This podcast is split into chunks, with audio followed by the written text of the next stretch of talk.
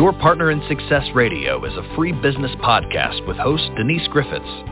It's all about great stories, conversation, and context to help you move your business and life forward with actionable tips and advice from her guest experts.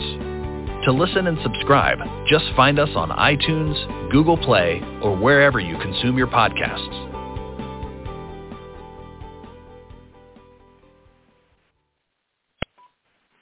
Hello and welcome to your Partner in Success Radio. I'm your host, Denise Griffiths, and this podcast, as of just a couple of days ago, is ranked in the top 2% of the most popular podcasts globally, and it, honestly, it is all because of my incredible guests.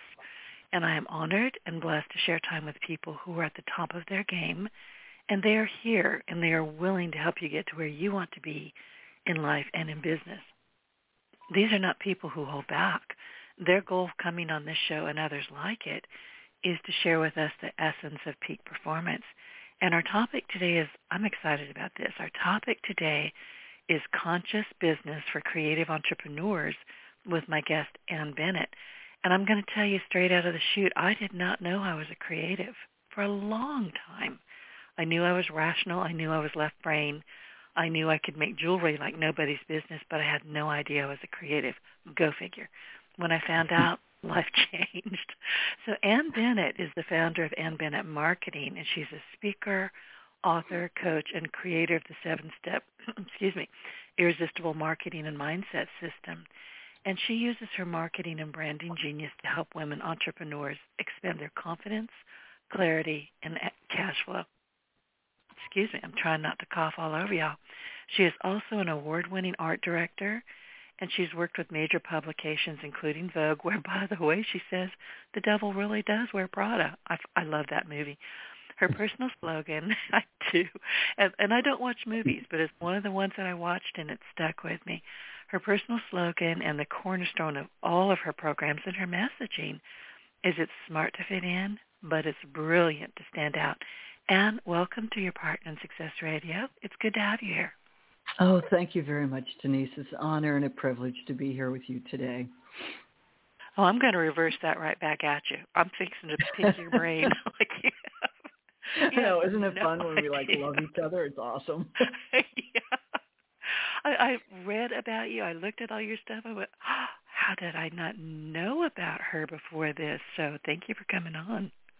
Oh, it's my really, really my pleasure. I love to uh you know, I really love to uh, talk with uh, budding entrepreneurs and business people to really get them to think about what they're doing and how they're doing it in a in a slightly different way uh, than kind of our cookie cutter norm of how we think about stuff or what our society tells us is success and and those kinds of things, you know. Well, you know, in the past few years, and I know you've noticed this, is that all of a sudden people are saying, "Oh, you've got to be authentic." Oh, I'm authentic. Are you really?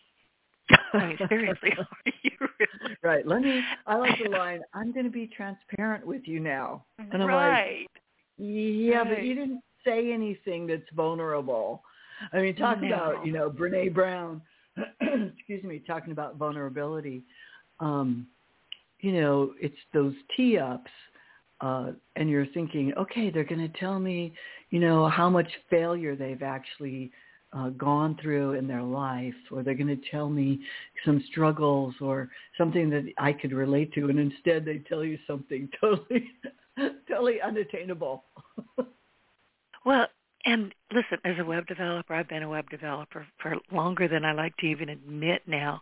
I was looking at my I, I don't know, resume, if you will, my own personal resume. And I went, I have mm-hmm. been in business for 20 years. I didn't know that because I love what I do. You know, I got my little computer science degree that nobody cares about. I refuse to go work for somebody else in their office because, frankly, I don't play well with others. So I created my own business. I really yeah, like don't. so many, so many entrepreneurs, right? We just don't right. fit into the team. No, no. And one of the things that I have done and always have done, and I think you and I talked about it a bit in the pre-interview, is I'm a highly committed introvert. Highly committed. Mm-hmm. I'm not shy. And I don't have much in the way of filters, and my mother would tell you that. But the thing is, I have a serious phobia about having my picture taken. Always have had since I was a kid. There are no pictures of me on the internet. And I've actually had people say, well, I can't do business with you if I can't see you. Have a nice day. Yeah, it's fascinating. I think, you know, yeah. how successful you've been not doing what people tell you you're supposed to do or have to do in order to uh, be noticed or be known. You know, everyone's always and, talking about how do I get noticed? How do I stand out online? Right. How do I do this differently? And um, people have a tendency to think that, oh, I'll just follow, you know, what Elon Musk did, or I'll just follow what, you know, um, Oprah did, or Tony Robbins, yeah, or some, someone yeah. else, as if they have the answer to your specific way of doing things. You know, when I teach my clients and we're talking about things, I'm like, guys, it's not cookie cutter. It's not, I mean, I can give you a format, but the format isn't going to give you uh, your essence and your vibe and your energy and your voice for other people to really get attracted to and get attached to.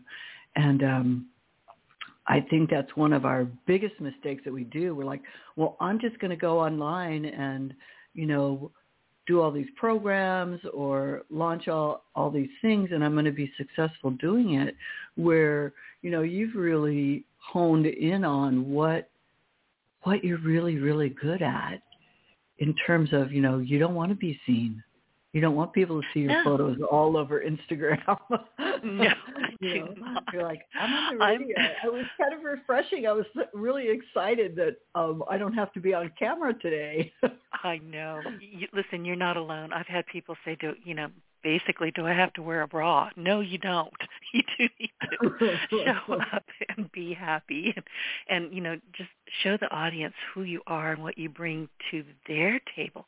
Because honestly, that's what we do we're helping other people, you in particular, helping other people be their best, who they are and where they are.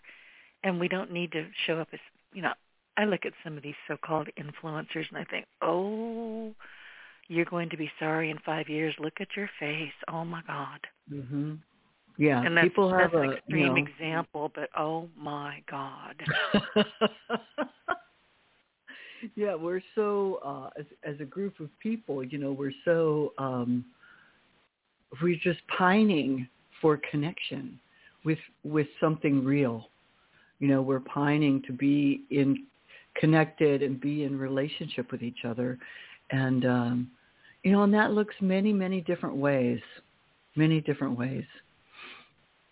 So you want to really hone in on you know, what your essence and your vibe and your voice is so that people that uh, that you know can can essentially fall in love with you because they agree with your philosophy of what it is you're doing. They're not so much buying your services or your products as much as they're buying you in a sense of oh, they agree with how I see the world or this is how I think it should be.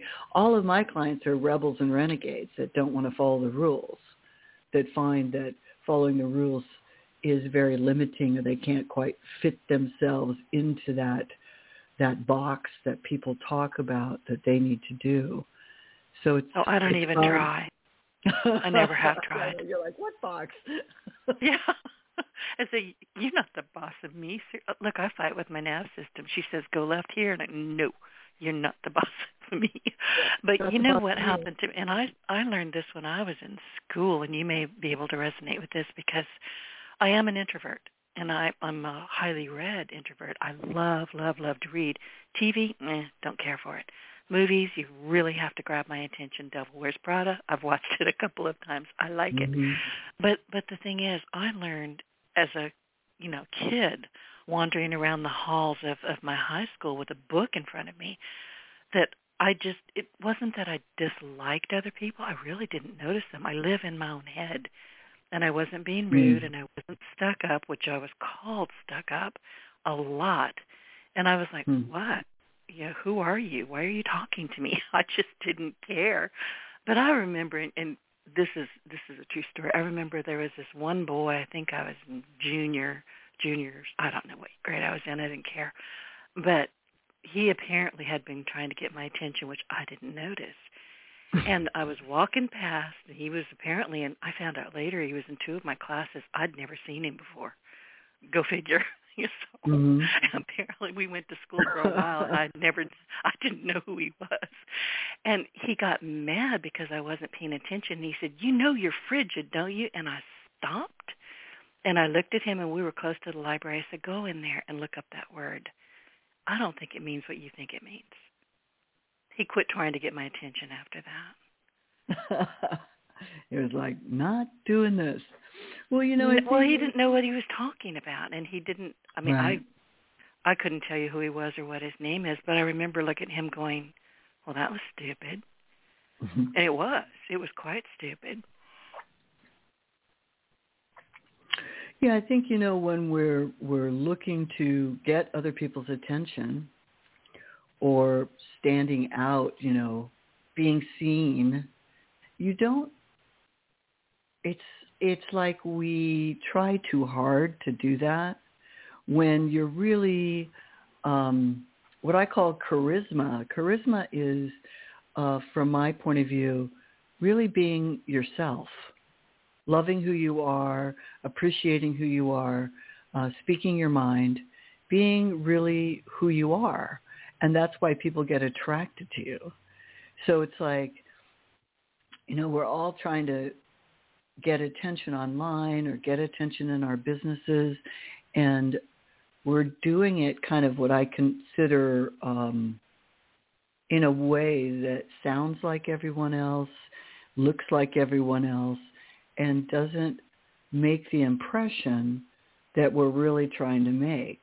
Uh, when I developed the Renegade brand archetypes, I developed them so that people had an uh, opportunity to simplify branding and how they message their business and look at what is my vibe?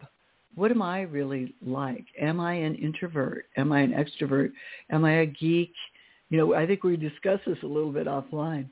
Um, you know, geeks are people who love organization and they know where they're going and they have a roadmap to get there and everything's moving in kind of a, a linear fashion where uh, disruptors are people that love to upset the status quo and they're doing things a little left of center that kind of throws people into a um oh i didn't think of that before. I never i never looked at it that way or um you know gives uh more of a conversational let's discuss a different way to do it. And uh then you have the nurturer who is obviously you I know you've done this if you've ever done any um networking when you walk into a room you see somebody and you instantly think, you know, oh, I know them or they're my BFF or even online you can do that or in on you know these different kinds of podcasts and shows you can start to think oh my god this person thinks like i think or i'm not sure why I like them. I just like them.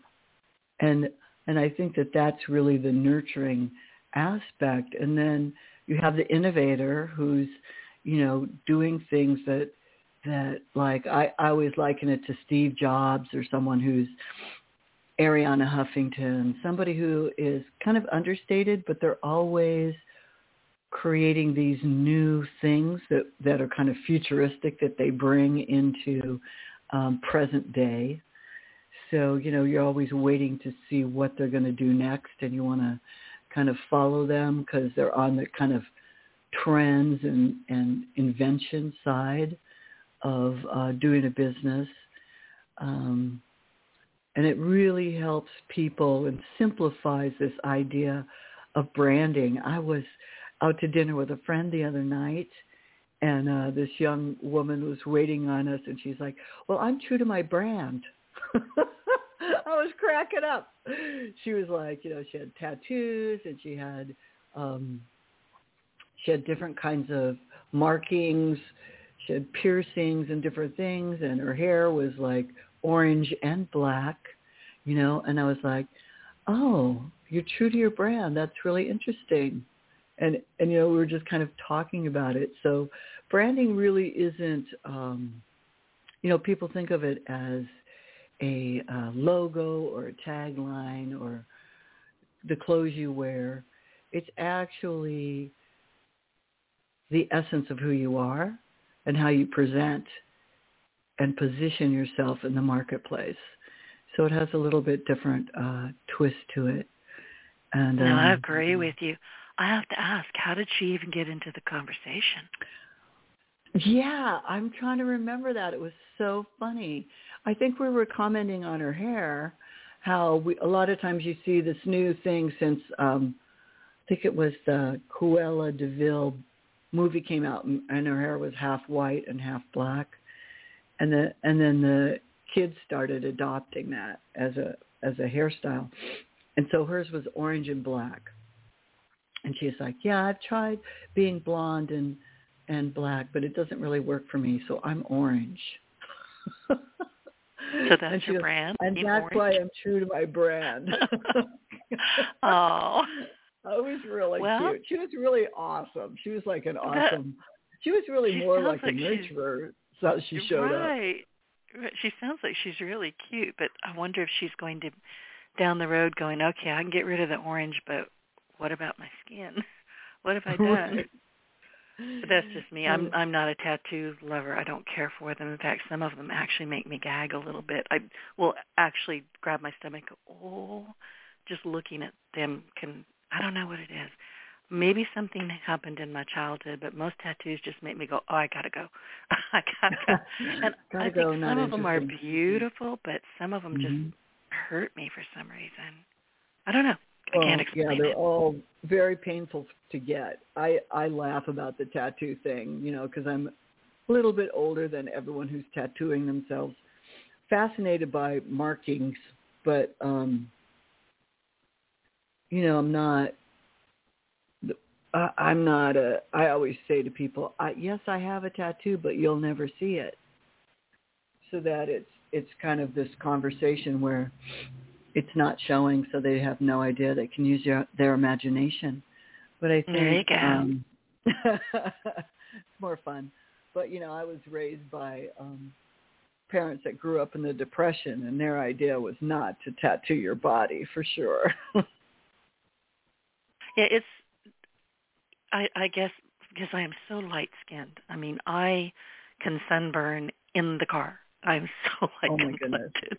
Really and, and I really don't go out. Yeah, and I don't spend much time outside unless I'm, you know, got a hat on and long sleeves. It just uh, so I knew really early as as a young girl that I needed to protect my skin and marking it up with stuff that's going to get marked up all by itself as you age and you get Right. this done. I just wasn't willing to pay to to do what age is going to do. It Right, just it's not logical ad. to me. Right. Not rational. to help that. That's funny. But I think, you know, um, just for people in general, I mean, sometimes I had a, I have a client who uh, we were discussing uh, the name of her business and um, what she wanted to call it, and she wanted to call it Salty Bee because she's centered in Utah. And I was like, oh, that's kind of interesting, Salty Bee Events. And I was like, huh. I was pondering and I was kind of going, well, what, why, why do you want to use a bee? And she was like, I don't know, I just like bees.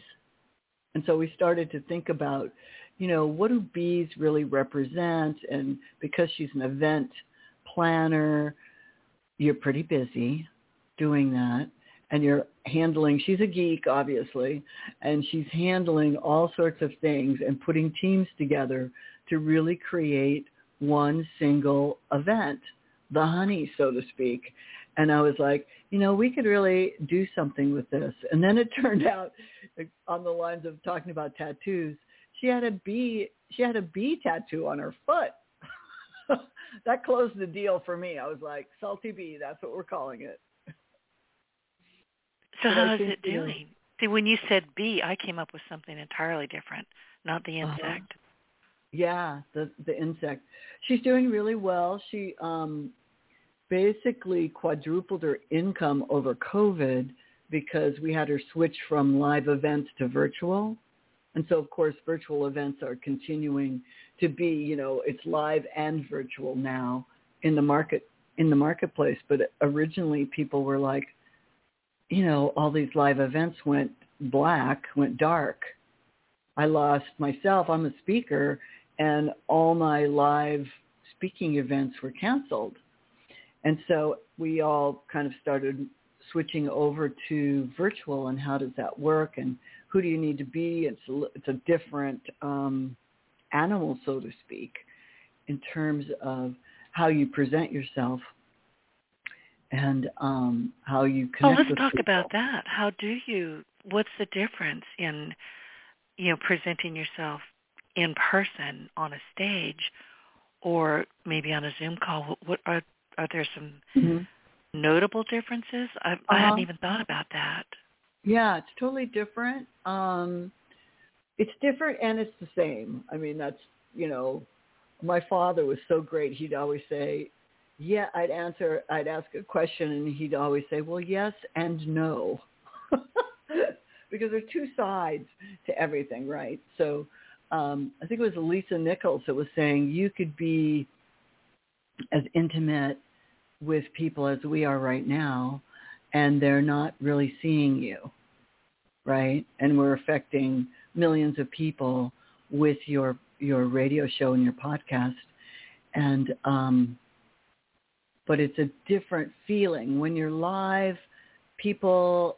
So first of all, communication is actually words are actually about seven percent of communication, and it's your tone and your energy and all this other stuff that actually is communicating what you want to uh, have your audience feel. You know, branding is about feeling. It's all about making people feel a certain way or have them evoke feelings. So when you put it online, it changes in a sense of we're so distracted. We're not as present usually than we are when we're in front of someone. You know, we're in front of someone, we're usually not texting. not everybody. No. But generally people try to pay attention to the person who's speaking, right? They've come right. to, to hear the person speaking. When you get online and people are wearing their underwear, you know, it's waist up wardrobe kind of idea. Um, it's it's it takes more to engage. So what you really need to do in that case is be asking a lot of questions to have people participate in the chat box so they they don't miss out on something or feel like, oh, I'm going to miss out if I don't pay attention. Oh, they're asking a question. Oh, they're giving, um, you know, they're going to give a prize or they're going to do something that is engaging to, to the audience. So the engagement level has to go way up and your energy actually, uh, from my point of view, needs to be magnified. Magnified because you're flattened by uh, the screen. So it's a, it's a, it's a little bit different in how you ask people to participate or if you're going to give them something, you know, you want to hand out um, the handouts ahead of time so that they can download them. There's lots of little intricacies and much easier to have someone help you do it then when you're on stage. You're pretty much on stage. You've got a, as long as your microphone is working, which believe me, I've been in situations where the microphones go out. You know, anything can happen, right? It's a, it's a adventure to speak live. Um, but the same thing we were talking about technology is wonderful when it works. And when it doesn't work, even the best of us uh, can't figure it out. And oh, so there's lots of, you know, like you could be speaking and all of a sudden, you know, everything goes blank. Or, you know, there's all these, there's all these little intricacies to it. It's a little more difficult, I think. uh, online, and people need to give. People need to to um, just admit they're making mistakes. Talk about being um, transparent. You know, when you're online and things don't work, you just have to go, well, this is what it's like. I don't know how to fix this. Or does anyone else, you have to ask for help. I ask for help sometimes. Hey, does anybody know how to make this thing work? And people will put in the chat box, you know, they'll solve the problem for you. It's kind of awesome in that way um, when you're on stage, you can't really go, hey, does anyone know how to make them? Is there a doctor in the house? You know, it's kind of like that. And been there, done that. And you you said something a minute ago that I started scribbling down when you when you're on let's say a Zoom call because everybody knows what a Zoom is, but you said you you are flat, which I have noticed. I mean, they can get very tedious unless somebody starts eating cereal. Then I'm mm-hmm. out of the mm-hmm. room. I got to go. Um, but you said to elevate or magnify your your presence, mm-hmm. and I would love to know what you're suggesting for that. And I don't think it means talk faster, talk louder. I don't think that's what you're talking about. So when you're when you're advising us to say, okay, show up and be present, mm-hmm. what are some of the tips that you can give us so we are there? We're we're making good eye contact. We're speaking clearly. We're not chewing with our mouths open. You know that kind of thing. Don't be chewing gum. Um, I think the biggest thing is to, I mean, if I were to give you little tips, it'd be like plant your feet, get your feet on the ground, sit at the edge of your chair so that there's more energy. If you can stand up, that's awesome because there's a lot more energy. So when you're on the stage, you have a lot more energy because you're standing and you're moving, you know, and gesturing. So you want to make sure that you're gesturing and using your hands so that there's something for people to get to look at. So you're really looking. You want to look really in the camera. You know, there's it takes a bit to understand how to look into the camera on Zoom because, you know, you're distracted by a lot of things. Uh, but you want to make sure that you acknowledge people that are in the Zoom room you know, find out a little bit about them if you can ahead of time and refer to them, which I do when I'm speaking live too. Try to uh, really know who's in the room, talk to them and see what their um, problems are, what they're trying to solve so that you can call them out. You know, or hey, you know, I see you laughing. I see you laughing. What's caught what's caught, you know, your attention, Jamie? That what's making you laugh. You know, there's more really wanting to interact with people. And I think that those things are very important. You've got to say, stay uber present. Like block out any other distractions that you have um, and really focus on outward, which you do when you're speaking anyway. When you're on the stage, it's all about focusing, focusing outward. As soon as you get in your head, I say as soon as you get in your head, you're dead because you start to criticize yourself. Um, so you want to really do some of those things where you are are there to serve the people that are in the Zoom or in your room live and listen to them. Watch what they're doing. People tell you a lot about what they're thinking and what they're doing when you can see their faces. So if you're looking and you're seeing people laughing or maybe somebody is um, really thinking about something, you can see people think you think they're thinking. and you can just engage them and ask them. You look like you have a question. Do you have a question? You know, things like that becomes very, very important on a um, in a virtual space. I have noticed that, you know, I mean, there was a time, well, it was only just about a year ago, where I was zoomed out. If I had one more person say, "Let's jump on a Zoom," I would just involuntarily gag. It's like, "Please no. Can we just have a telephone call? I'll right. talk to you.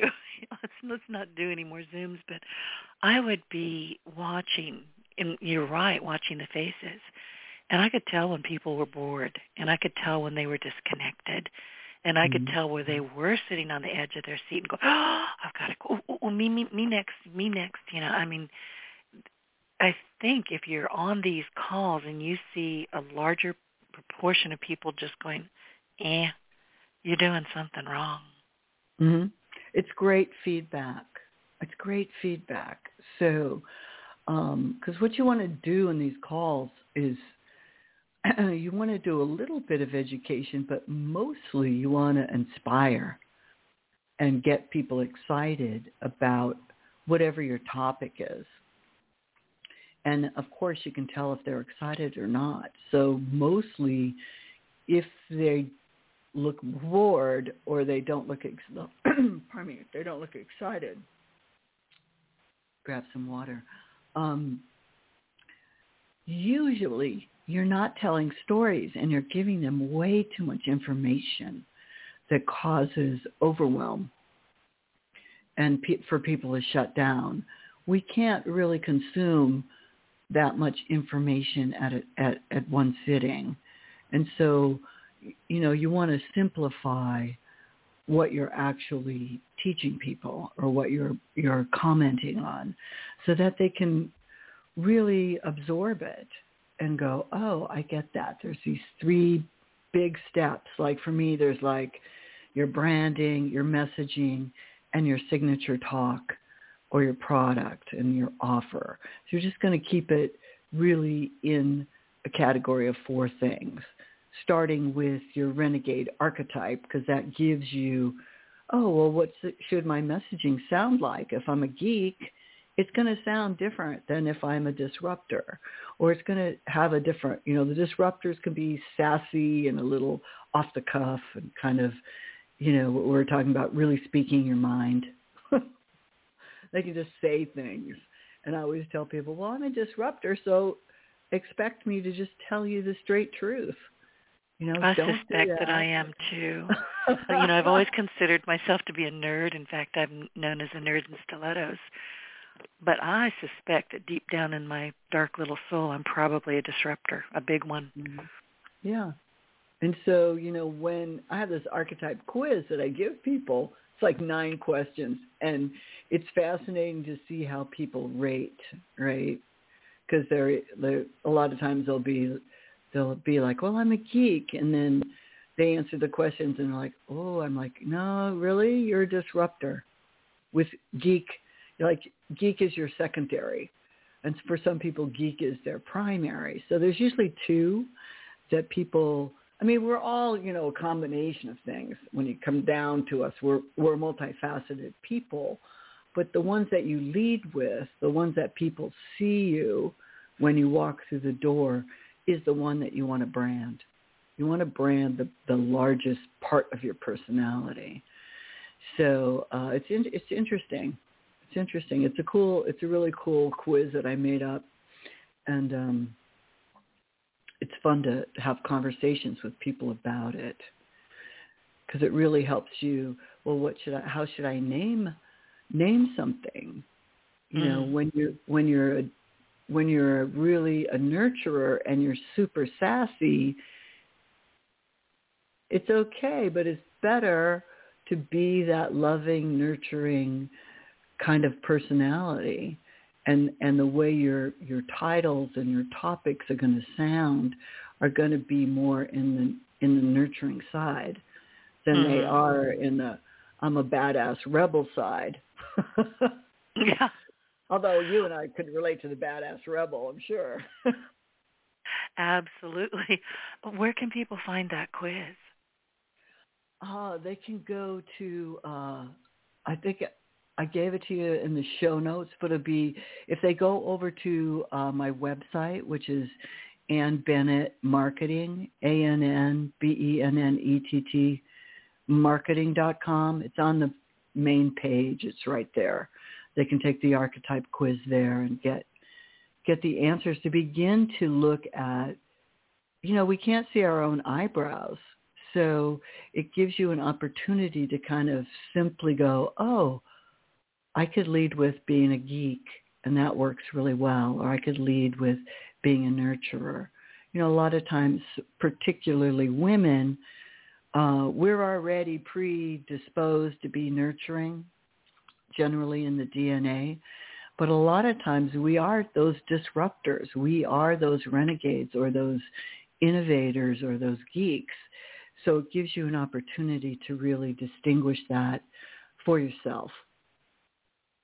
And here's the thing about branding, and this is just me thinking out loud. I have no data to, to supply or to prove my my kind of thought here, but it seems to me that if we don't really understand who we are and what we bring to the table, and we're trying to brand as something that yeah, it may be a small part of who we are, but it's really not part of our charisma, so to speak, mm-hmm. we're going to fail. And we keep going back to, you know, charisma. Charisma is who you are. And I don't think it's one of those things you either have it or you don't, but I think you can certainly invite it in, massage it, and grow your own charisma. Am I wrong? No, I, I completely agree with that. You know, people think charisma is something you're born with. You know, charisma can be developed. And again, from my point of, point of view, particularly with branding, it's um, it's really the essence of who you are. You know, when we were kids, we all came in with these these these amazing creativity, this amazing curiosity. Everything was fun and exciting, you know, and we have our different personality styles, some more introverted, as we were talking about earlier, and more extroverted. But that's, that's just kind of great. But branding is more about what am I truly like? What are my values? What do I care about? Uh, what is my personality style? When you can really tap into your personality style, then you can go like, in your case, Denise, well, I'm really an introvert that's kind of a rebel, so I'm going to have a radio show and interview all these people and get their points of view about how to do things. So that's great and it works really, really well. For other people, it would be like, oh, I want to be on stage. You know, I want to be with people and really connect with them. Or it's going to be, I love video. Or, you know, all these different uh, ways to communicate. But the first thing to do is to really find out, you know, are you a nurturer, disruptor, innovator, or a geek so that you can actually start to stand on this is who I am. You know, I like to say to people, own and honor and then unleash who you actually are so that the world gets to experience you and your wisdom. I just wrote that down. Own, honor, and unleash. I love that. I can yeah, and that's that. that's my passion. My passion is to work with people to help them see that. So a lot of my clients are like, well, I used to hide that I was really kind of a geek because I didn't want people to know, or I didn't want people to know I was a rebel. I didn't want people to know. And I'm like, no, no, no, no, no, no, no. That's the thing you want to let them see. You want to let them see your quirks and and the different things about you so that they can go, oh, I totally get them and they totally get me. Let's work together. And so it's not like oh, I'm an extrovert, so I can only be with extroverts, or I'm an introvert, I can only be with introverts. It's really more about where is your heart aligned? You know, when I was a kid, I was always looking at disrupting how everybody was doing things. I was like, why does it have to be that way? Why can't girls climb trees and wear pants and swing, you know, play baseball like the boys? I mean, why is it I'm relegated in that time? People were relegated to, you know, girls played with dolls and they were all generating, you know, what it would like like to be married and be a mom and have kids and I was like, "Oh no, that's not my thing." I'm super active. Super active. I want to be outside and and doing exciting things. So I'm much more interested in uh, dopamine and adrenaline. So uh, that became my rebellious nature. And then when I got to high school, I just, I could not relate to the structure of how they made you go to class. I was like, I'm not doing that. I made my own curriculum. I enrolled my teachers and I was doing something totally different than everybody else. And um, they just let me do it. I think they were taken aback by the fact that I had a rational explanation and a plan for what I was doing. And it was so funny because people just kind of let me do what I made up that I was interested in.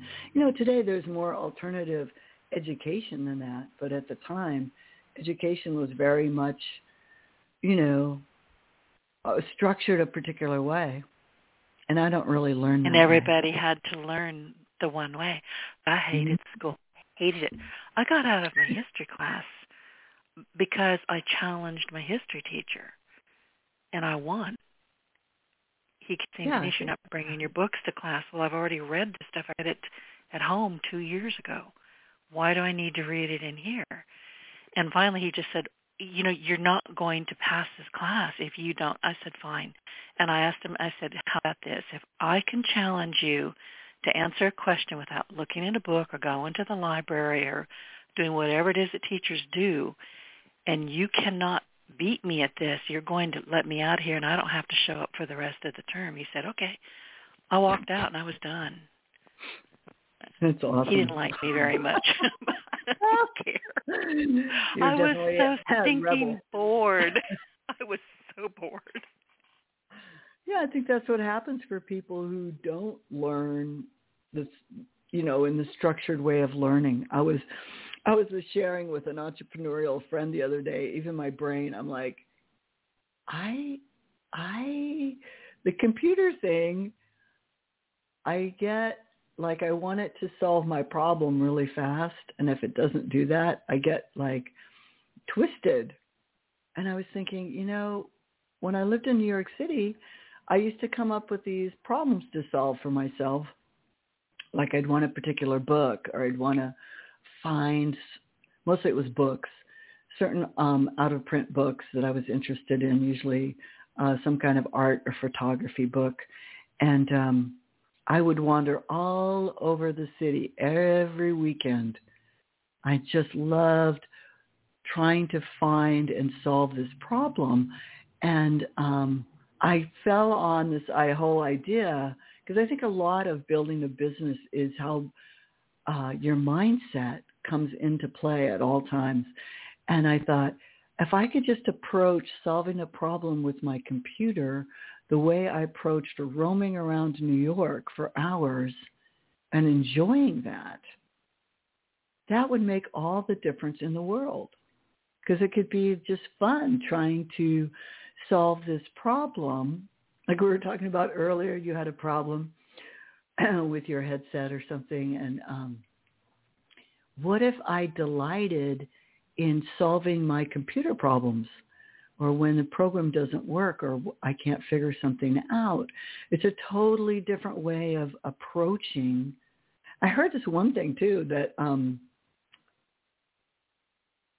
forget who it was he was talking about I don't have any problems I only have puzzles.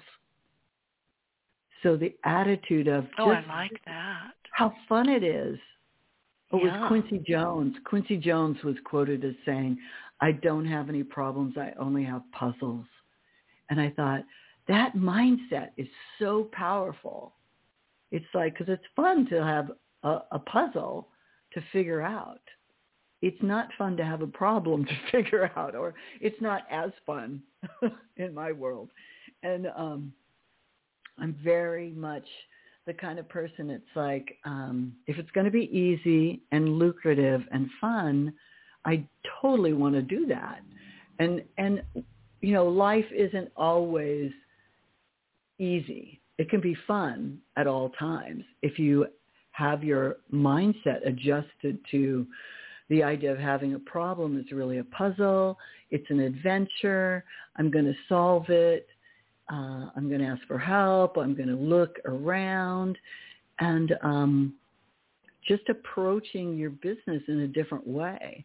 I think that 90% of success really has to do with your mindset. I agree. Absolutely, I agree. Let's go back to New York because you've got some tremendous stories. I was reading on your website that, you know, you brand brilliantly, you market like Madonna, and you profit like a, a you know, for a Vogue magazine. Talk about or share the story when you're wandering around New York and you came across Madonna before she was Madonna, and this goes to charisma, I think, and how she presents. Oh yeah, she's an amazing example. Um, you know, I was um, we used to go partying, of course, and clubbing because I was a little bit younger than I am now. But um, you know, she played originally played out at Danceteria, I think in I want to say '86 maybe, and um, you know, she was the kind of person that when you saw her play, you knew already. There was a confidence and a kind of a there was an air about her. You know how people say, "Oh, they have that it factor." That it factor comes from really the confidence that you have when you're doing whatever it is you do. It's kind of the charisma factor that we're talking about. She definitely had that, and you already knew because she was so commanding from the stage. And she had just, it was like the first night she played out, and um, you just knew immediately that she was going to be going somewhere because there's so many people that are talented I used to have this conversation with my friends in New York. What is the difference between someone like Madonna, who isn't the best singer in the world, who isn't the best performer or dancer in the world either. So it really separates people, obviously very ambitious and very focused and very much already knew in her my like we're talking about mindset, already knew where she was going and what she was going to create. And I think a lot of times with business owners and entrepreneurs, we start out in a direction and then we get confused and we start to doubt if we don't get the result that we want fast enough. We start to doubt, you know, our abilities to really um, influence other people. And, you know, she just was like a force, a force. And I think part of it is she just tapped into your heart and wanting to have fun. She was playing that, that kind of poppy dance music and uh, it was perfect timing. In the 80s, everybody was having a boatload of fun. we kind of need that again in my world. Um, but I think that, you know, we're talking about how can you develop your charisma? How can you develop your sense of um, confidence? And it's really an inner, it's an inner thing. And then the outer appears. First you're like, okay, I got this because this is who I am. This is what I do. When you talk about, I'm going to do this because this is who I am and this is what I do, it's really direct. It's very directive. It's very focused. And you're really telling the world as well as the, as the universe, or I don't know what your spirituality is, but you're telling the cosmos this is what we're doing, guys. Let's go for mm-hmm. it. I do and it all the time. Like yeah. You know you where where I get my my God winks, if you want to call them that, in the shower. Because Great. and you know what you just said just now just kind of hit me because when I'm in the shower, we all have that internal dialogue going on all the time. And I'll be mm-hmm. frank with you, if sometime if anybody spoke to me the way I speak to myself, I'd bust their nose. I'd be in jail. I'd need bail mm-hmm. money. So we have to stop that every once in a while. But I'll be in the shower because it's where I can think. I've got the you know heat up to I can steam cauliflower in there. It gets really hot, and all of a sudden, I mean, it's a good thing I have really high ceilings in a big bathroom because I would probably peel the the paint off the walls. But mm-hmm. I'll be in there and I'll hear myself internally say, "Okay, I'm going to do this," and another thought I'll say, "Okay, we're going to do this."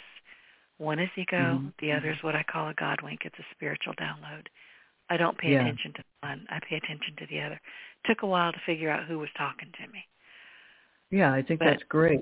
You know, we all yeah. have the capacity to hear what the download is. And the, but we have to be still to hear mm-hmm. it. And we have yeah, to have welcome to be quiet. it. Mm-hmm. Yep. You got to be quiet. Very, very much so. You know, we're so ahead, busy doing, so busy doing all the time. In order to get the download, you got to be quiet. That's why a lot of people like your yourself get these messages in the shower because it's a moment of silence usually and you're relaxing in the water which is a conduit i believe uh, and you're just open and all of a sudden you can hear what's actually being communicated for most of us our minds are busy we're overwhelmed we're doing way too many things during the day without taking these quiet breaks or leaving space. Because creativity and all of these things happen in space, in the space of quiet, in the space of nothing. Doesn't happen when you're overwhelmed with all these puzzles to solve, if you will. Although when you, you hold it like a puzzle, it's a little more creative than a problem. It is. It, and I love that. I wrote that down as well. And you know, my brain keeps going back to something that we were talking about just a little bit ago. And part of it's part of the creativity, the charisma, but it's, you're what you're saying and what I'm hearing is we need to know who we are before we can present who we are, what we're doing, and how we can be of assistance or help to other people. Because isn't that why we're here? We're not here to just do things our own way all day, every day. We're here to help other people. You do, I do, this podcast mm-hmm. does. You know, we're, I'm not going to call it servant leadership, but it's something similar. We do what we love because we're good at it. It's easy for most of us. It is, you know, we can make money doing it. But really it comes down to how can I help other people mm-hmm. find what they need to know. You know, find the people they need to know. Find the thought process. Find the little cool things like own, honor, unleash. I would have never, mm-hmm. you know, wrote that down, but I did write it down. But I would have never thought of that. This is why we we connect and we do the things that we do, and that's how I think we figure out who we are and what we're supposed to be doing if we don't already know. Yeah, and that level, what brings that, Denise, is that level of satisfaction. There's a level of satisfaction and joy when you really know you're doing what your best, your gifts are, and you're sharing your gifts with other people and helping other people. I think, you know, the first when I was younger, it was all about me. I'll just say. When I was younger, it was all about me. me too. it was all about, you know, my ambition, and I moved to New York to be like this artist, and I was going to have a retrospective show of my work at the Whitney. It was just all about me. And um as I got uh, older, over uh, 40 and over definitely over 50, I, you know, it just became like, okay, I've done all these things good for me.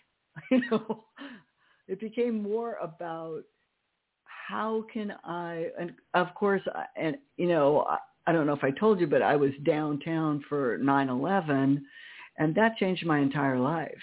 I just didn't care about the glitz and the glamour of what I had created in New York. I wanted to matter.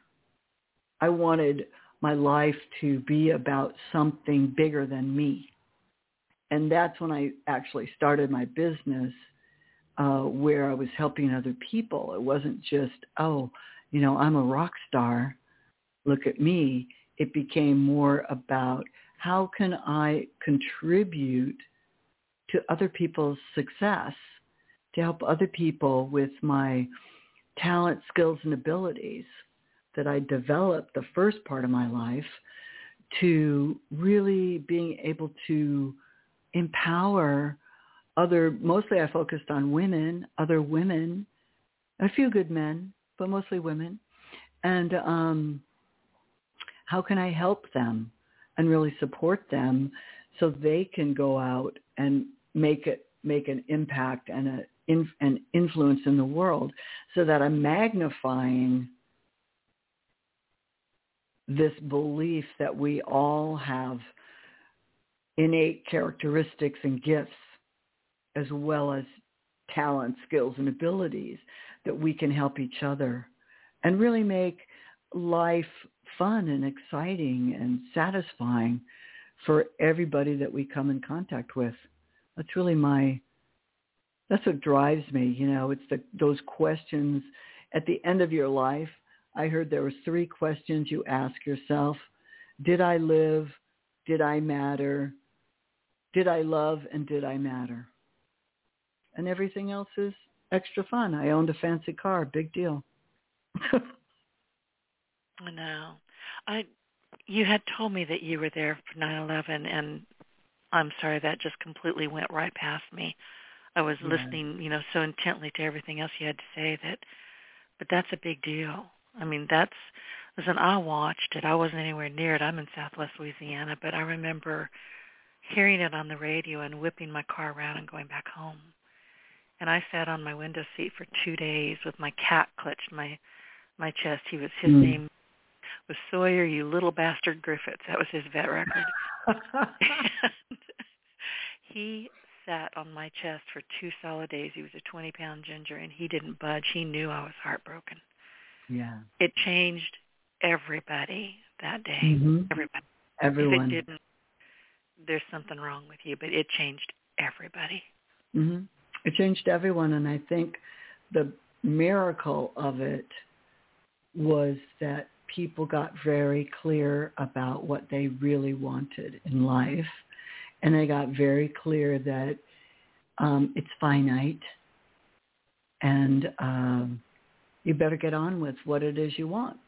If you want to get married and have kids and go do that, a lot of people left New York uh, to do that and left their careers uh, because they really wanted that that family experience. Um, it definitely changed everyone, touched everyone, and um,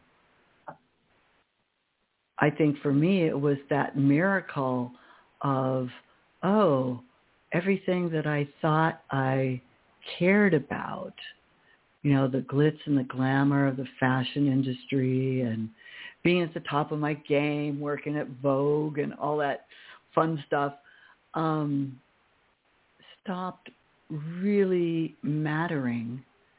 And I became focused on more on my heart. I became focused more on uh, who do I want to serve and what do I want to actually do with my one precious life since I don't know exactly where we're going to be tomorrow. It kind of snaps you anytime we have a big trauma like that, you know, divorce or or or you know, loss of of loved ones, different things, it throws you into the space of reevaluating what you really care about and what you want to do with yourself, with your life. And that's the, the power of it. Um, and I think that, you know, on the day to day, a lot of times we lose track of that.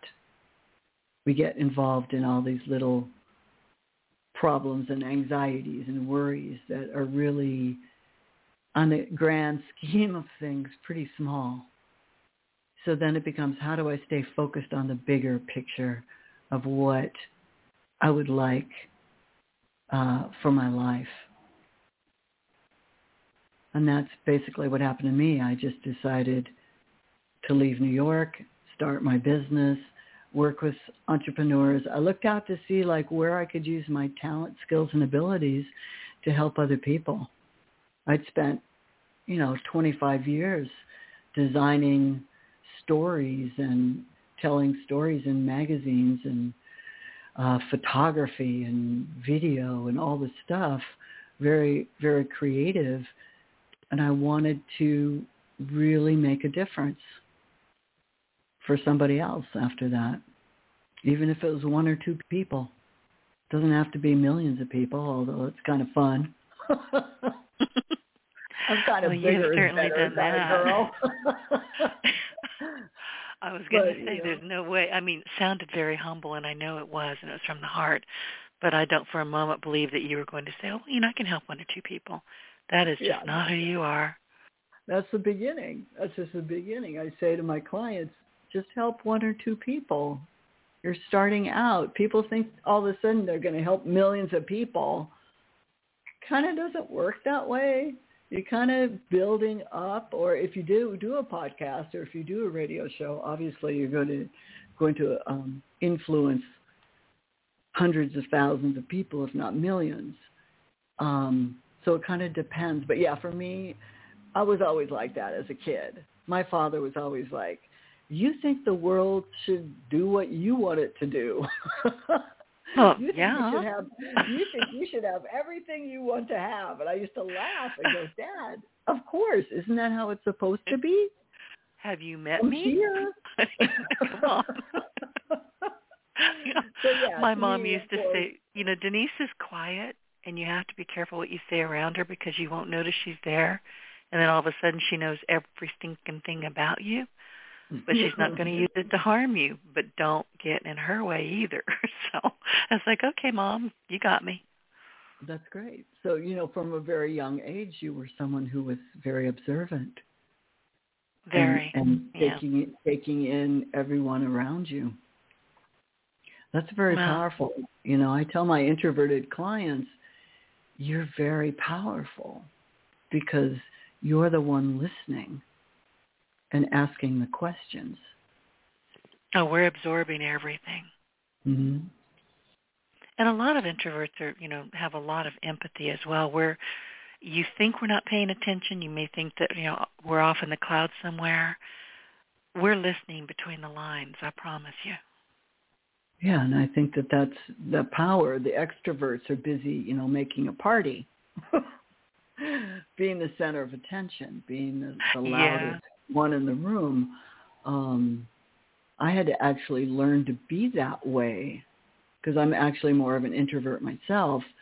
And when I started my business, I had to learn to to actually the things I teach my clients. I had to learn to stand out even though now people see me the way I am now, right? So they're like, "Oh, sure, Ann, you had to learn to stand out." Like, right. But it's true. You know, it's true. I did. And I developed that. And there's a part of me that is that way. So when people see me in more of my quiet mode or my introspective uh, mode, they're like, "Oh, where where's the rock star?" And I'm like, "Well, she's taking a nap." she's napping right now. Well, I'm going to, you know, do this other thing that I do. Well, and you you just said something really important is that we have to and I'm paraphrasing. We have to determine who we are, what we're doing, why we're doing it, and then develop that. We can't Mhm. just, you know, wake up in the morning, hit the floor and go, okay, you know, go to bed at night, hit the floor again in the morning, and you haven't figured anything out. yeah, it's very, very important to, you know, when, I work with the clients, it's like we're spending a lot of time on, I have them write manifestos and their principles of life and the things that they believe in because that's what is the foundation of their business and the foundation of their life, really. But we don't take the time a lot of times unless you are more introspective you're not taking the time to really do that. You're running off and going, okay, I have this product or service. I got to sell it. I got to make some money. I got to do this. I got to meet people. Blah blah blah. You spend all your time doing that when you want to build the foundation first. And um, it's challenging for people. They're always saying to me, well, when am I going to make the money? When am I going to make the money? And I was like, well, let's figure out your brand first. Let's figure out what you want to say and how you want to say it. Then and who you, you are. You can't uh-huh. keep tri- flipping personas around like a cape. Right. And I see people doing this all the time. They'll say, "Well, you know, I tried. I'm a web developer. I'm, you know, I have a, a marketing right. agency." And people say, "Well, that didn't work. Well, how long did you try it?" That's the first question. oh, I, I gave it six months. Oh my gosh! And I'm banging my head on my own desk, going, "Ow, ow, ow." okay. Right, right, right. Then, then, then I'm saying, okay, you need to talk to somebody else, and I'm going to send them to you because I'll get really cranky with them. Like you know, yeah, you what is this here, I'll slap them around. what the heck are you trying to? This is not who you are. Why are you trying to do this? What are you sharing? Who? are, Yeah, and mm-hmm. after a while, I mean, I have to say, okay, let me sit with this and come back, and I'm probably going to recommend that you get a coach, or you find a mentor, or you take Zoloft. I don't know what I'm going to recommend, but you know, you've got to do something different. Yeah, I think that that's that's so important. Um, and then they have, you know, then they have the content when they come to you, or at least they have a good idea of what it's going to be, so that you can build out the marketing for them, so it makes sense. But uh, that's my experience. Is the biggest mistake is that people they just want to get going really fast, and um, I'm a fast you know, action person myself. Me too. And and but and, I've thought it out know, before I take that action. You got to have some some foundational work. So a lot of times, I had a client, I had a client recently say to me, "Ann, this is busy work."